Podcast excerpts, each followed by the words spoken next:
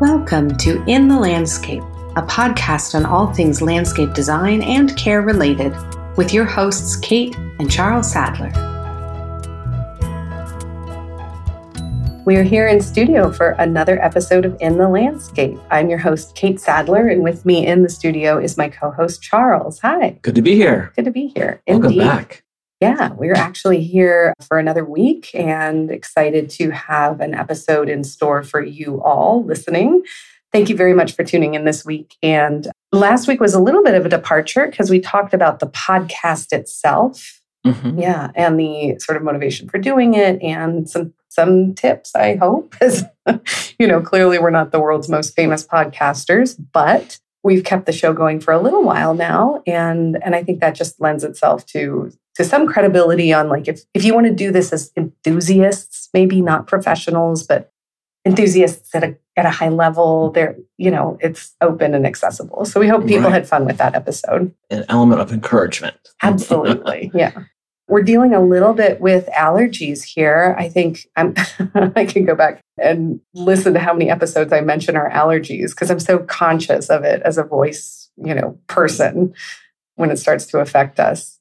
I know Texas has a lot of grasses. You found out how many flowers? You were saying something about the flowers here in Texas. oh, right. It was one of the like environmental websites that lists Mm. like the native flowers of Texas. It was a by color, so like all the shades of yellow Mm. of each color, Mhm. and for each color there were hundreds of flowers. I was like shocked.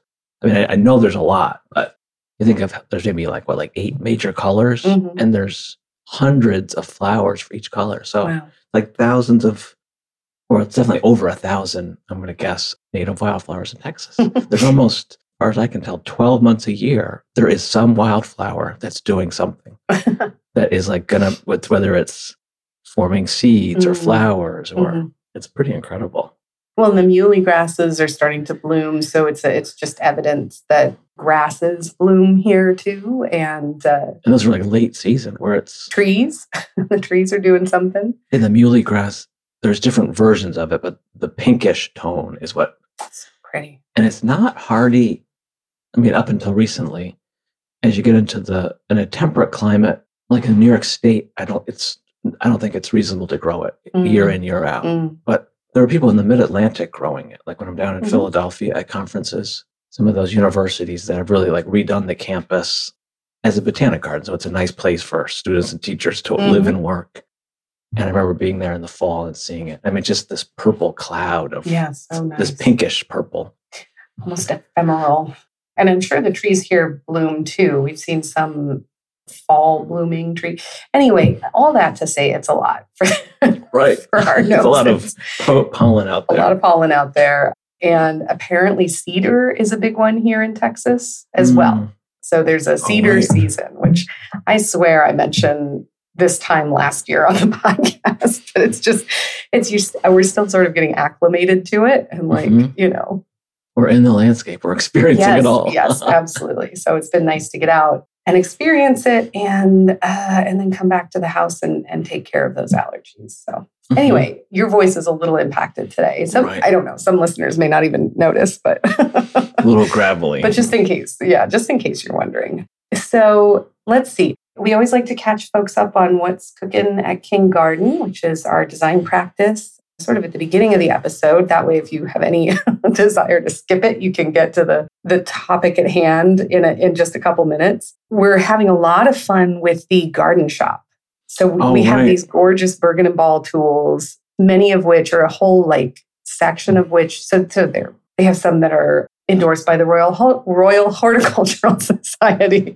I'm going to tri- trip over that every time. And then a whole set that were designed in partnership with a designer in England, Sophie Conran. And so the even the packaging is like velvety as you're like opening the box and Right. pulling out these shears. So it's a it's nice fun. experience. Yeah, it's just fun to be repping that brand. I don't know. You know, it was just a venture we decided to get into. And so far, it seems to be going well. And folks seem to be excited to have access to And those. to be shipping it all over the US, it's interesting to see where people, you know, all over. yeah. I mean, places we, of course, we know of the place, but it's places that we haven't visited, many of them, hmm which Yeah. is neat to see. It is very. And so we're starting to look into doing sort of an online design shop as well. one of the things we we think uh, we've kind of received feedback that folks are looking for are not ready designs. I mean, we really enjoy the process, this sort of iterative design process of really tailoring things to a specific program and a specific growing zone.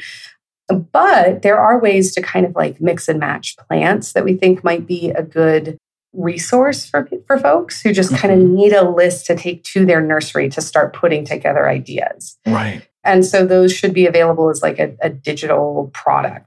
And hopefully there's some need out there that we'll be filling. Maybe you spent a lot of time on the plant palettes. Mm-hmm. From client to client, we reuse the same plants to a good extent. I mean, it's it's not the same palette for every house, but there's trends. Like if it's a sunny home and they want certain colors or certain colors certain times of the year, there's going to be dependable plants. Because I mean, we know. I remember when I was starting out, I was working under a senior landscape architect, and I said, "Oh, let's have blueberry bushes as a front foundation planting." And so, blueberry bushes are not that dependable. Their soil can, requirements are very mm, specific. Mm-hmm. And I remember him saying, "Well, that's pretty innovative. There'd be like great fall color. It has fruit." But he was uncomfortable. He said, "Like we're going to put our we're going to stand behind that. This is mm. going to succeed." Mm. And it wasn't that dependable. So I learned when you do a design I mean, you're standing behind saying, this is like to the best of my ability, this is going to succeed. Yeah. I mean, almost yeah. 100%. Like, of course, it's, there's always some mortality. Like, it's yeah. about maybe 10% when you do big plantings. You lose, like, if you do 100 daylilies, maybe you lose 10. Mm-hmm. But that's, uh, you account for that. So the idea is to have it be sort of horticulturally and design informed and, and tailored to specific regions. So it's likely to grow where you are. And of course, I mean, there are many fabulous books out there. There's like those plant books that have color wheels and all that exciting stuff. So maybe there's a market, maybe there's not. I guess we'll mm-hmm. find out. But yeah, just kind of like a one sheeter that you can kind of like take and trust that these plants tend to grow well together. They tend to grow well in your region and with the conditions mm-hmm. that we sort of describe in the description. And and hopefully that helps people along the process. And the, like, well, factors are like the deer tolerance. Yeah, that's, that's a big one. Mm-hmm. Almost always, if it's a suburban landscape or, or rural, it's almost always somewhat of an issue. Like if there's not deer where you are, there may be in the future. So we always mm-hmm. bring that up. Like if you don't have a fence, you may have, if you're a daylily collector in the Midwest, you might have a deer problem at some point. So it's good mm-hmm. to have it on your radar if you don't already.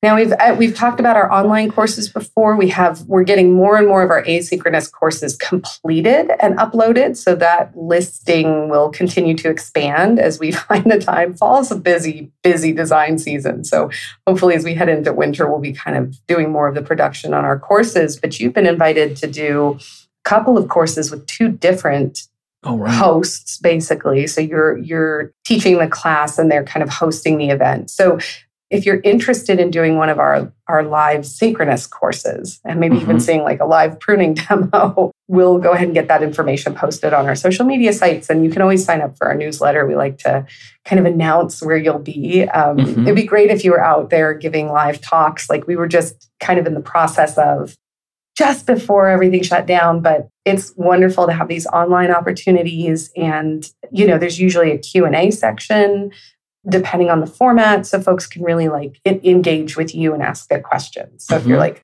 listening and we kind of skip over a subject and you're like wait right but, uh, for the um, longer format yeah. like when i've done courses like a live webinar where it's all day there's like mm. a, a morning a lunch break afternoon there we really work in a lot of student participation yeah absolutely where like every sort of section i'll mm-hmm. pause and i'll say I'll put a photo up and okay, now we just discussed this subject what do people think is is the solution with this?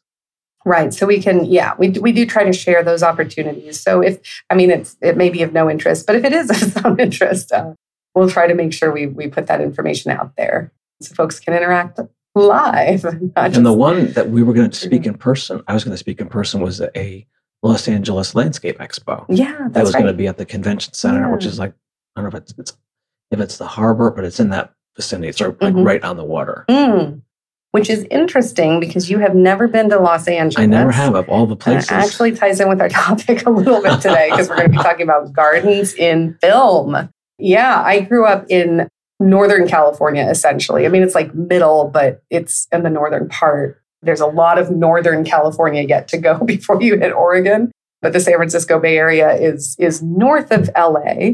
But we would go down there on family vacations. And I did have an opportunity to sing at that.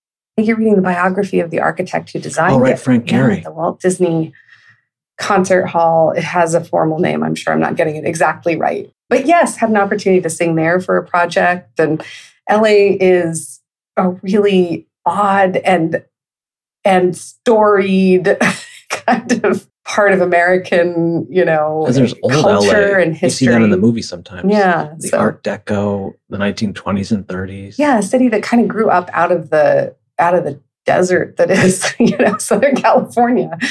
It's in a way like wholly designed, and yet it wasn't necessarily cohesively designed, as we've talked about, kind of Mm. in our urban and and suburban and, and rural series. But you know, it's still the place where Hollywood is, where like the, our, our conception of American popular culture was Right, created. film, television, Yeah. also music. hmm I mean, there's other cities for music, but definitely a lot of music in LA. Yeah.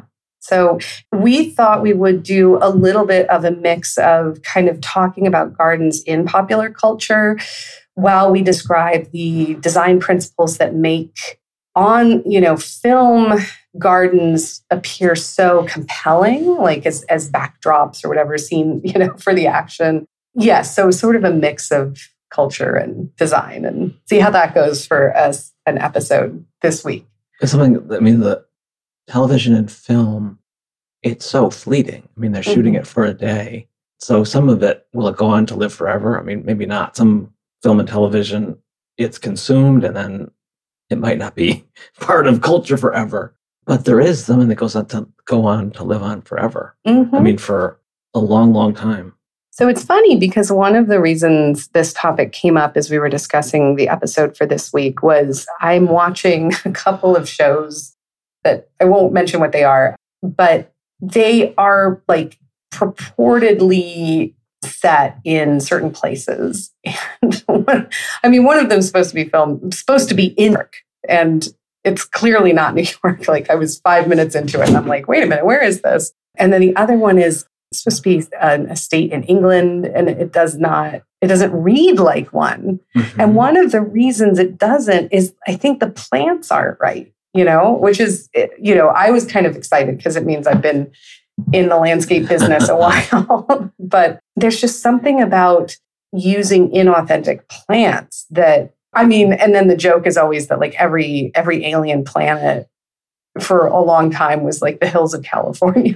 so so what is it about getting plants right visually that is that speaks to us so immediately? And how how do we do that kind of correctly in an aesthetic sense?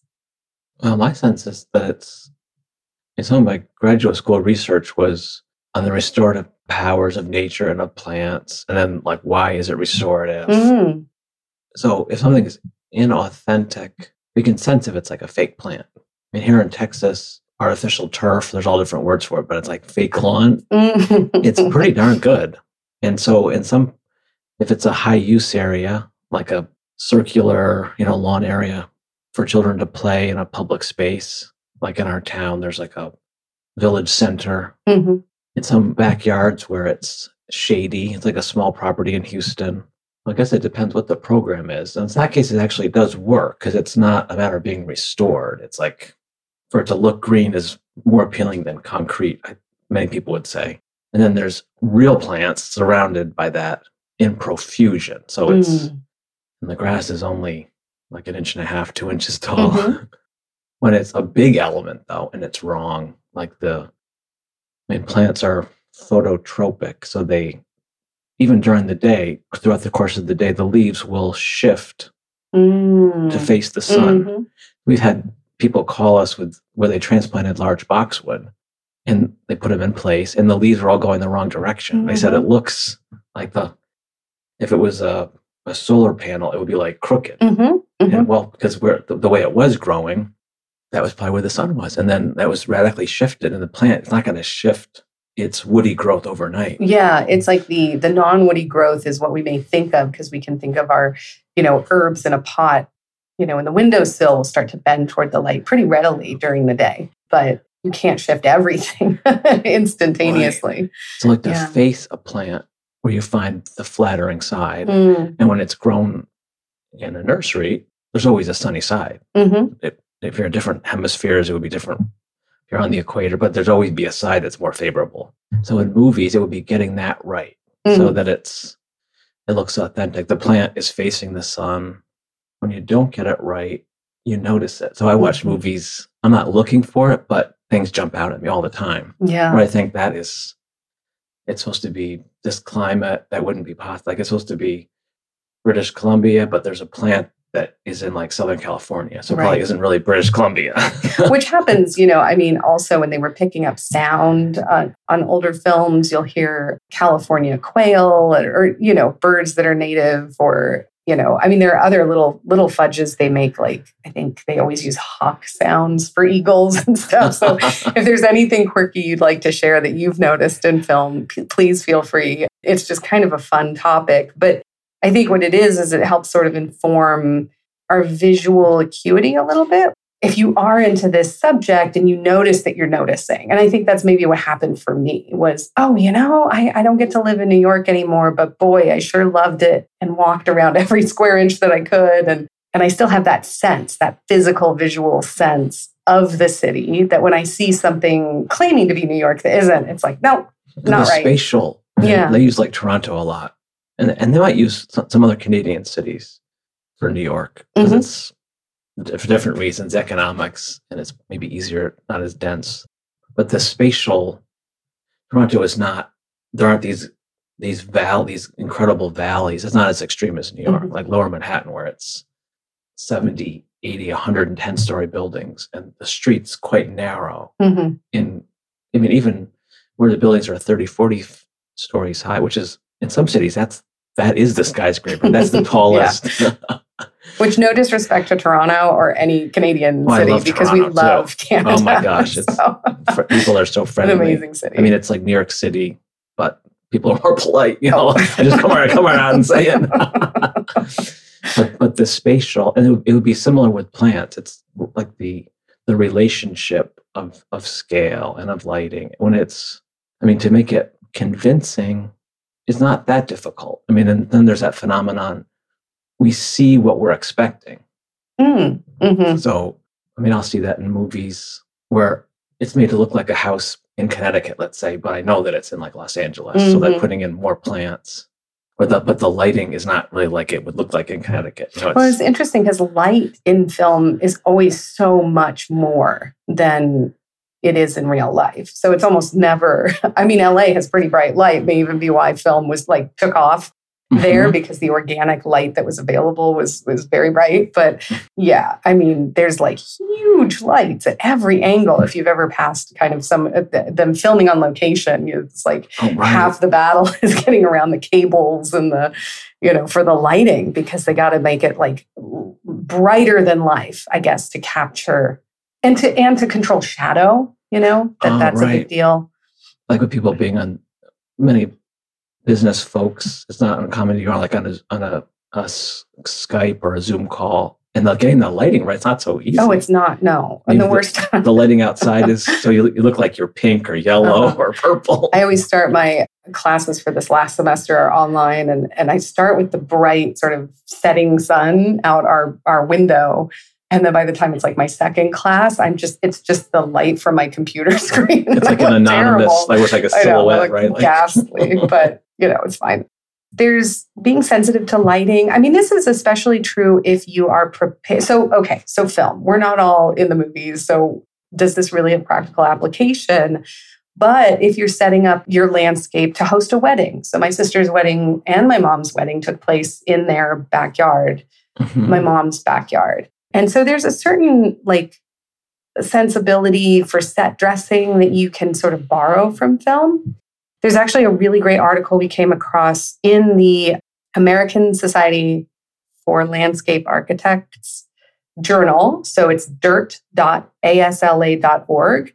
And the article was uh, written in, looks like December 9th, 2015 by Jared Green. And, it, and it's actually, the title is What Landscape Architects Can Learn from Hollywood. Mm. You know, and some of the headings, I won't read you the article. It'll be a very dull podcast uh, and also not our work. But, but a few of the headings are like the creation of an illusion of depth. Mm-hmm. So we've mm-hmm. talked about small gardens before and how you kind of create a larger than life world.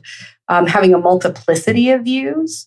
You may have and we've talked about how you're in the landscape from different angles at many different times. Like, so check it from your kitchen window versus being outside.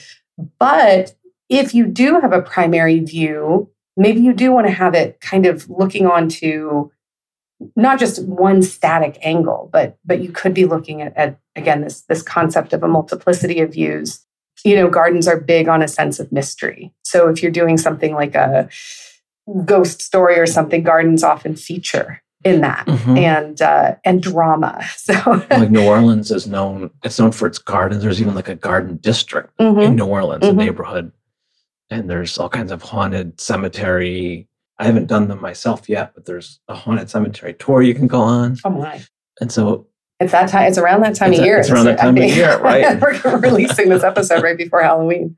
Yeah, so the landscape plays a big role in our almost primal, the mystery of you know, almost like the the pagan religions. I don't quite know how to describe it. I, mm-hmm. People are probably out there like shouting words at the at their uh, podcast playing, but that idea that like you know the interior is controlled and the exterior, our gardens are somewhat controlled, but only so much you know, there's still the wild nocturnal animals that come through, and it still looks different under moonlight, and, and it's still a little bit uncanny when we go out. And the Even, wind will blow, and yeah, so it can, be, it can be radically changed. It could be an ice storm, and like big limbs come down suddenly. Hopefully it, not, if you've done your tree risk assessment. That's right, you're prepared. well, the the view occurs to me too. The, I mean, the research that I've seen because we do a lot with residential design and we're getting we're doing more that's not you know other scales but that we spend like more than 80% of our time in the home as mm-hmm. opposed to outside mm.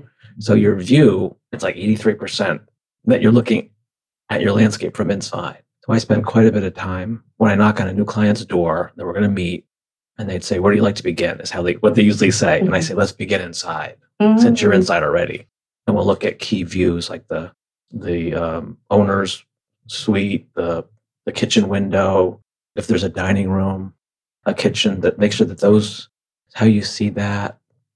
Well, one thing that's really interesting about depth, maybe you can expand on this idea, but like from our bedroom window, there's something in the middle ground, something in the mid ground, something in the background that I can see, but there's something right in the foreground. It's like a ferny kind of palm. Oh, right. you can tell how yeah, I still have a long way to go. I'm not even sure which here. one that is. Um, it's one of the one of the smaller. It's a slow growing palm. Yeah, it's like it's a shrub. Really, but it has this like open texture almost.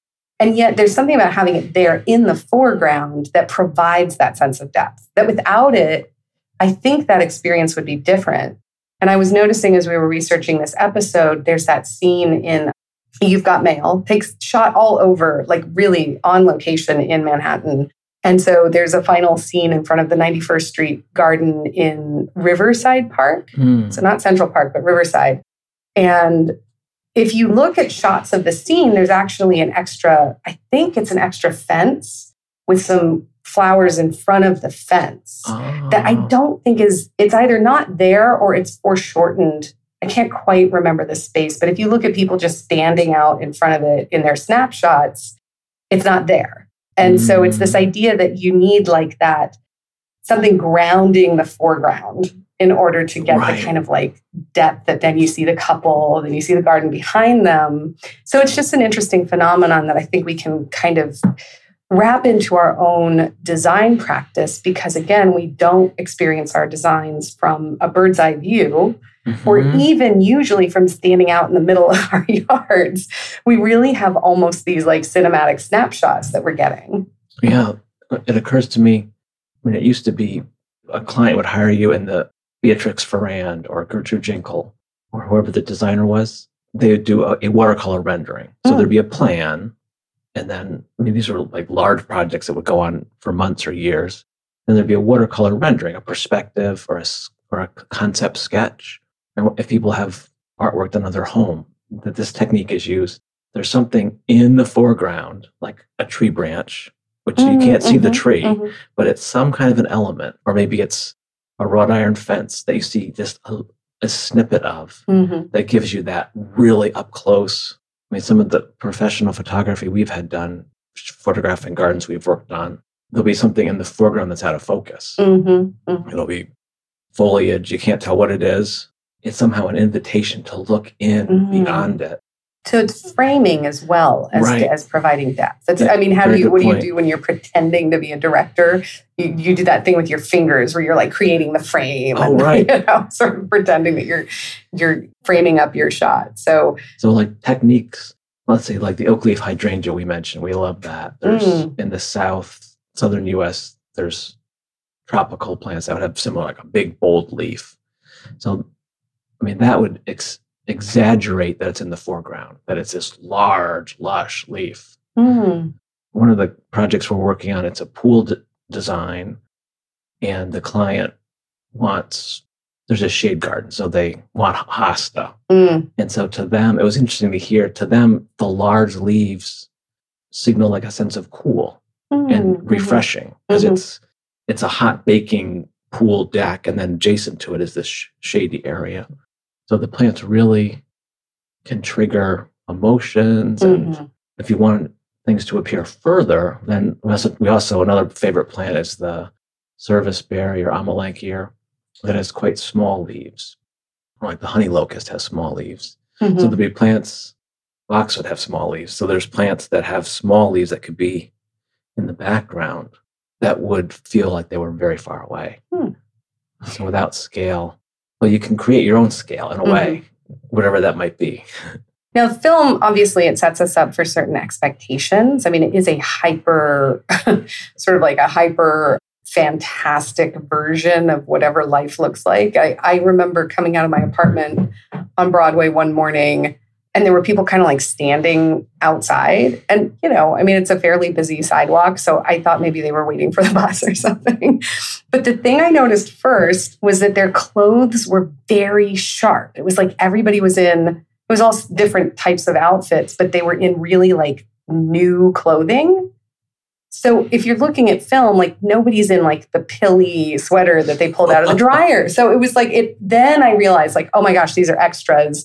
And then someone yelled action and they all started moving. It's very strange, sort of surreal experience. But it's that idea that like the thing that film can do is do like more. So there's the abundance that you see in a garden. It's often, even if they've gone to some gorgeous place, like you were talking about some place out on Long Island. Oh, right. Old Westbury, which is a English manor style uh, classic home. I think it was probably built in the 20th century. It could have been the late 1800s. So it's not that old, but it it's it's some of the more exquisite architecture in the U.S. of that of that style, and then the gardens to match the you know stunning topiary. Mm-hmm. There's a Japanese garden. There's a cottage style garden. It's like a buffet of garden styles. So the crazy thing is, like, even if you're there visiting and you think, like, oh, what a lush, rich garden, when they go to do the filming, they may bring in even more plants, mm-hmm. you know, just to give it that sense of abundance. And so that's certainly achievable in your landscape, but it's it's one of those things that's like, well, think about the budget for the movie and then think about your budget for your garden and like you know that's where the planning over time maybe is going to come up a little bit against the visual impact that we come to expect from film mm-hmm. and TV, oh, and right. even the TV shows that do the like rapid rent like makeovers or whatever. Mm-hmm. I mean, they just have like a production crew that can like bring in a billion plants. You know, it doesn't matter if they die. You know, as we were saying, like we want them right. to be successful. You don't want to overcrowd them. You got to wait for things to fill in. But that's not the effect that we get from from popular media. So you know, it's just like how do yeah, you temper those expectations? Yeah. I mean, one phenomenon, it's, I mean, people might say it's controversial, is they'll want a tree in a movie or a television show. So they have quite significant resources often, but not unlimited resources. So I've been in nursery situations or where I was an employee or interacting with them, where they will come and cut down a tree where they're just taking the roots are not coming with it. Mm. And the tree comes and then it's used in a film or TV condition. So, I mean, at first I was like, that's so wasteful. It's horrible. But uh, so on the one hand, yes, that's true, but it's, Mhm. it's, they're consuming that material. Mm. And so that's going out to millions of people in that TV show or film that may live on for a long time. Mhm. And it was, it's a form of production. It's, it seems very foreign when you see it. Mm. So to, to dig up that tree and to plant that tree, and that property was probably just leased or rented. Yeah. And so I've been in conditions where a crane came and cut, they cut the tree and it went away. And then it was in that movie, Yeah. you know, it's probably that day they used, maybe they used it for two or three days and then it, it fulfilled its purpose. Mhm. Yeah. Which I mean, it's similar to cut flowers. Mhm. People say that's so wasteful. So, but that's sort of commonly accepted. It's going to, for 10 days, you're going to enjoy those flowers and then Mm. On the compost pile. Well, and maybe that's something to, to bear in mind if you have interactions with the film industry, because we've gotten calls for people who needed to have kind of re- repair to their landscape. So they were scouted as a site for, you know, filming whatever. Mhm. And it's a big team of people. and they have Right. like The vehicles. Oh my gosh. cables and the and the people walking kind of tromping through from you know holding to the set and stuff. So you just want to be prepared and know maybe as you're doing your negotiation up front if someone's like scouted your your location that you're going to want that remediation afterward. Right, that that- should be part of the budget. so you know it's a it's a wonderful industry. I love movies. Again I'm like no disrespect to the industry but if you as a homeowner or landscape you know carer are interested in that yeah you do you do you want to be prepared to to have support afterward and then also we've gotten calls especially when we were living in new york to do almost like rapid construction of topiary and things like that oh, right. It would be like- like, a wine or spirits company or an entertainment company. And they were having an event, like a like a Manhattan event, and they wanted you see it in in perfume and fashion Mm. where it's these rows of hedges and the models walk down or Mhm. we, so garden some of the the paris uh, fashion shows gardens it's in an armory and but they create treillage of, of pergolas with roses climbing on it so it's it's quite of the moment where that's really like almost like fabrication and like set production. So it's not Right. necessarily, it, it could be something if you're a landscape professional and this is really a field you want to get into. I'm sure there are ways to kind of like investigate and, and find groups to work with, but it's not easy to do. Like it's it's so exciting to get the call because I don't know, movies, at least for me, still have that like appeal, you know, that kind of magic. But churning out a random like, you know, elephant topiary overnight is is not not something we had the resources to do anyway. Right. At least at the time. I don't know. Maybe, Right. we'll get there someday. we had quite a few, I mean, it would be like definitely every month, sometimes Mhm. even multi, every other week would be a production company would call us for like a topiary construction. Mhm. I mean, at first I did like a real estimate. This is what it would cost to buy the plant to do it. And then it wasn't within their scope at all because it was so involved. And then, so then I learned and that initial call to really educate them. It's like, okay, you want to create this. A plant cannot sustain being radically pruned Mm. and then being it's not going to look beautiful right away it's Mhm. going to take months or years and then I remember doing research for the the office off our office assistant that was like fielding the calls there was a production company i think in brooklyn that fabricated so if you wanted Mm. a giant ice cream cone or a giant like a 30 foot panda topiary they would find the means to fabricate and then there were companies on i don't know if it's still there but the flower district was west 28th street in manhattan Mm. where it's like a i think it may have moved to the bronx partly but there were i mean mostly living plants but there are also faux plants Mhm. where you could buy screens that looked like a boxwood hedge or artificial boxwood balls.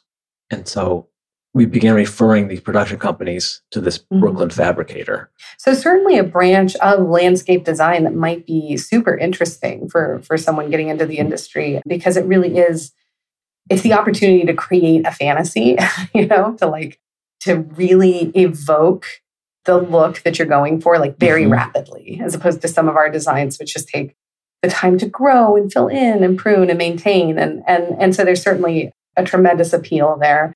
But for those of us just taking lessons for our own landscape designs, our own gardens, you know, do think of that window pane as as the the frame and mm-hmm. and see how you can add depth and framing to that, thinking about scale and perspective. And there could then, be plants on the inside too. Yeah. Could be doing the framing.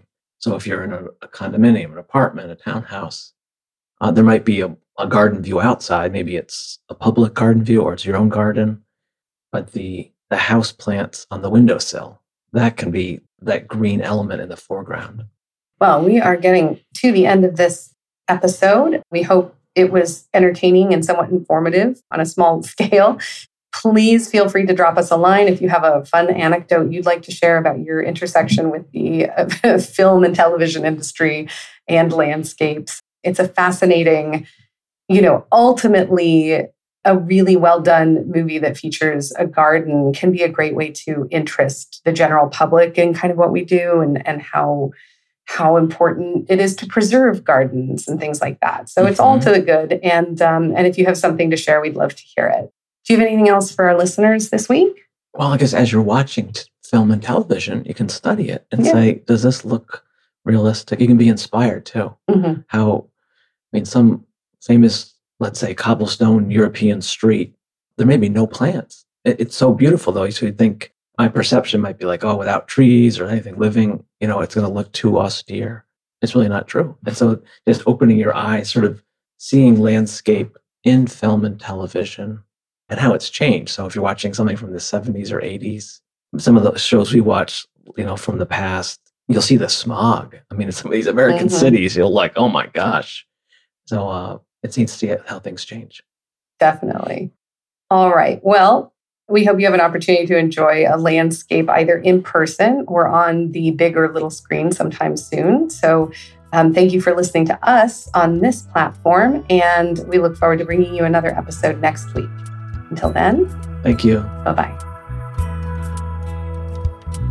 In the Landscape is brought to you by King Garden, a full service landscape design, care, and education company.